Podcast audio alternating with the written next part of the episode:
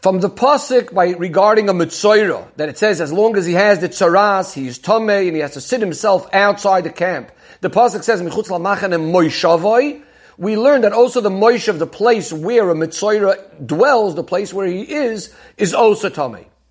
Now, if a mitzoira goes into his friend's house, the Mishnah says that the kalim, the vessels in the house, become tomei immediately. On the other hand, Rabbi Yehuda argues and says if he was there, so as long as it would take to light a candle, that's when the things in the house become tomei. If it's less than that, they don't become tomei.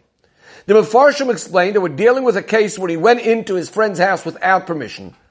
If he went in with permission, Sir Yehuda also agrees that the Kalim became tomei right away because it's like his dwelling place. We're speaking about he went in without permission, so we're giving a certain amount of time for the Balabayis to send him out. If the Balabayas doesn't send him out, then it's considered that he granted him permission, and therefore it's like his own house, and therefore the things become tomei. So how long is the shiur? The shiur of lighting a candle. Because it's possible that maybe because the Balabayas was busy with lighting his candle, that's why he didn't send him out. So we wait that amount of time. The Rebbe says that in Torah we know everything is accurate, everything is precise. So why specifically this shiur of lighting a candle? So the Rebbe quotes his father, Rabbi Levi Yitzchak, who says as follows, Bayis is the level of Malchus. Generally we say that the reason for the tumah of a Mitzorah is because there's the removal of the oir, the light of Chokhmah not shining down into the Bayis, into the house. So therefore, as long as the Balabayis is involved with lighting the candle, a candle also represents bringing down the light of Chokhmah. So then there's no room for the tumah to spread because there's the light of Chachma. Tzaras comes because of the lack of the light of Chachma. Rabbi Levi Yitzchak explains and the Rebbe brings that this is similar to the concept that we know that the Tara of the Tzaras also comes through a Koyin. Koyin is also the one that draws down the light of Chachma. When there's the light of Chachma, there's no room for Tzaras. The Rebbe goes on and says, that the Mefarshim explained which lighting of a candle are we talking about? We're specifically speaking about the lighting of Shabbos candles. And this is why the Balabais can't interrupt the middle of the lighting of the candles to send this person out. So there's a certain shiur how long he would be involved with lighting the candles. Because it would be a regular candle, he could stop in the middle of lighting the candle. But because it's Shabbos candles, he's busy and he wouldn't stop. But from the Shabbos candle, we learned to shiur the amount of time for any day of the week. Says the Rebbe, based on the biur that we said, that the lighting of the candle is not, is, is what's not allowing the tumah to spread. We need to say that somehow this idea of stopping the tumah is mainly to do with Shabbos candles. How does this work? So the Rebbe says, our mission is speaking about a situation about a, not the tumah of tzaras itself, but the tumah that might spread into the house. And therefore it's so much connected with the lighting of Shabbos candles, because what's Shabbos candles about? Illuminating the house as the Chazal tell us, that it's in order that a person shouldn't stumble over a piece of wood or a stone. That's what brings the peace into the house by lighting the Shabbos candle. In other words, the idea of the Shabbos candle is to ensure that there's no negative things happening in the house, and therefore it also causes in our context that the tumah shouldn't be able to spread. Now the Rebbe asks an interesting question. Seemingly this would be true regarding any candle. Not necessarily only a candle of a mitzvah. Any candle causes that you shouldn't trip and therefore brings peace in the house. Why do we say specifically the Shabbos candle? That's what stops the tumah from spreading. But the Rebbe says the truth of the matter is when we speak about other light, it's possible that not only doesn't it bring shalom, but sometimes it may even cause problems.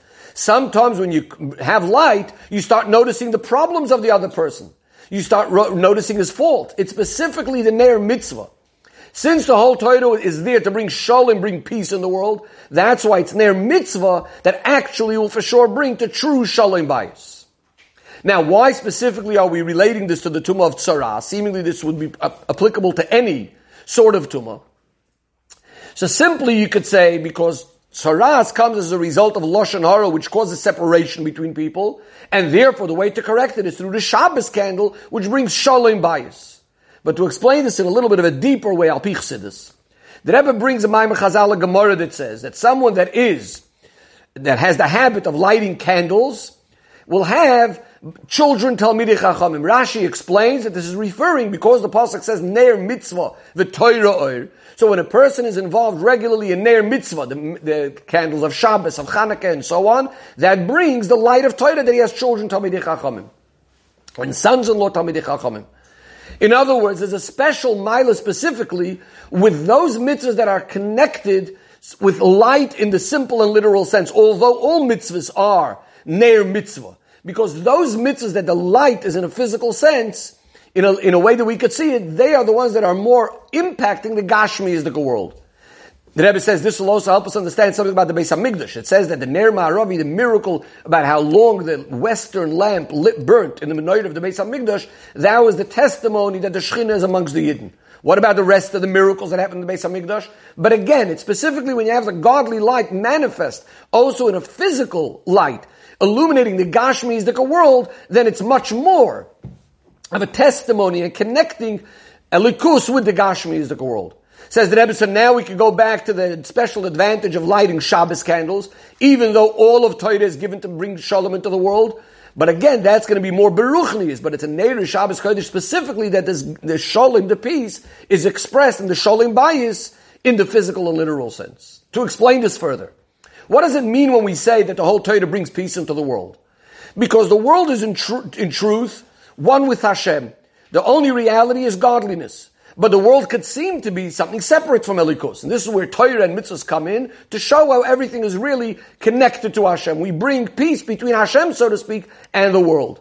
But again, in Ner Shabbos and other mitzvahs, it's in a spiritual way. In Ner Shabbos, the light, the connection is happening in a much stronger way, in a much more open way. The Rebbe says we can now understand also why the Chazal used the expression that the Shabbos candles, you shouldn't trip on an eighth Eitz on wood and stone. Why is that? Because Eitz and Evan is also a remez to the concept of Avodah Zarah, where people were serving the stone and the wood and so on. Neir is Shabbos Kodesh. The light that illuminates the world with godliness is making sure that you won't stumble chas v'shalom in the inyan of Avodah Zarah. Says the Rebbe, now we can understand also the connection with Neir Shabbos Kodesh, specifically with this tumah of the Mitzvah that we were speaking about. Because the tumah of Mitzorah, as we said before, is from the harshest tumahs, because of the Lashon Hara. Now, what does Lashon Hara do? The Rambam says a person first starts speaking against other people, and then Chas v'Shalom starts speaking against Hashem and denying Hashem. And therefore, in order to ensure that this sort of tomb of tzaras is not spreading, what do we need? We need the power of Neder Shabbos Kodesh, this bright light that's so strong that causes shelo yikashel. You shouldn't trip on the stone, on the wood, on the Inyanim of Avodah. Says the Rebbe, based on what we said before from Rabbi Levi Yitzchak, the Rebbe's father that the lighting of the Shabbos candles is, has a similar impact, like the Tara that the Kohen causes. The Kohen causes that the Mitzorah becomes Tahir because of the light that he brings. So just like we understand that the Kohen is taken from the tumah and making it now Tahir, in a similar way, the lighting of the candles in truth not only stops the tumah, but even has the power to transform darkness into light especially the darkness of the golus, that will be transformed into light as a result of the lighting of Shabbos candles. The Rebbe says from here we understand how important it is that every, any girl that came to the age to understand what Shabbos candles is all about should start lighting Shabbos candles by herself.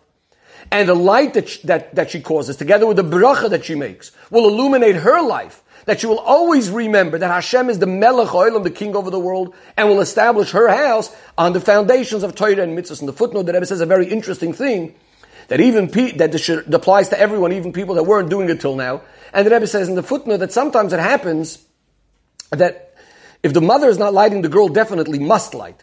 But if all of her friends are not lighting, it's going to be harder for her. So that itself is another reason why everyone should be lighting to ensure that in every scenario, in every case, the candles will be lit. Another point says the Rebbe why it's so important that every girl should light by herself. The Rebbe said, we mentioned earlier, that through Shabbos candles was Zoiche, the children Talmidei Chachamim, sons-in-law Talmidei Chachamim. And the Rebbe says something very interesting. It used to be that the parents had the absolute decision about the child's shidduch. And therefore what was mainly relevant was the zchus of the mother.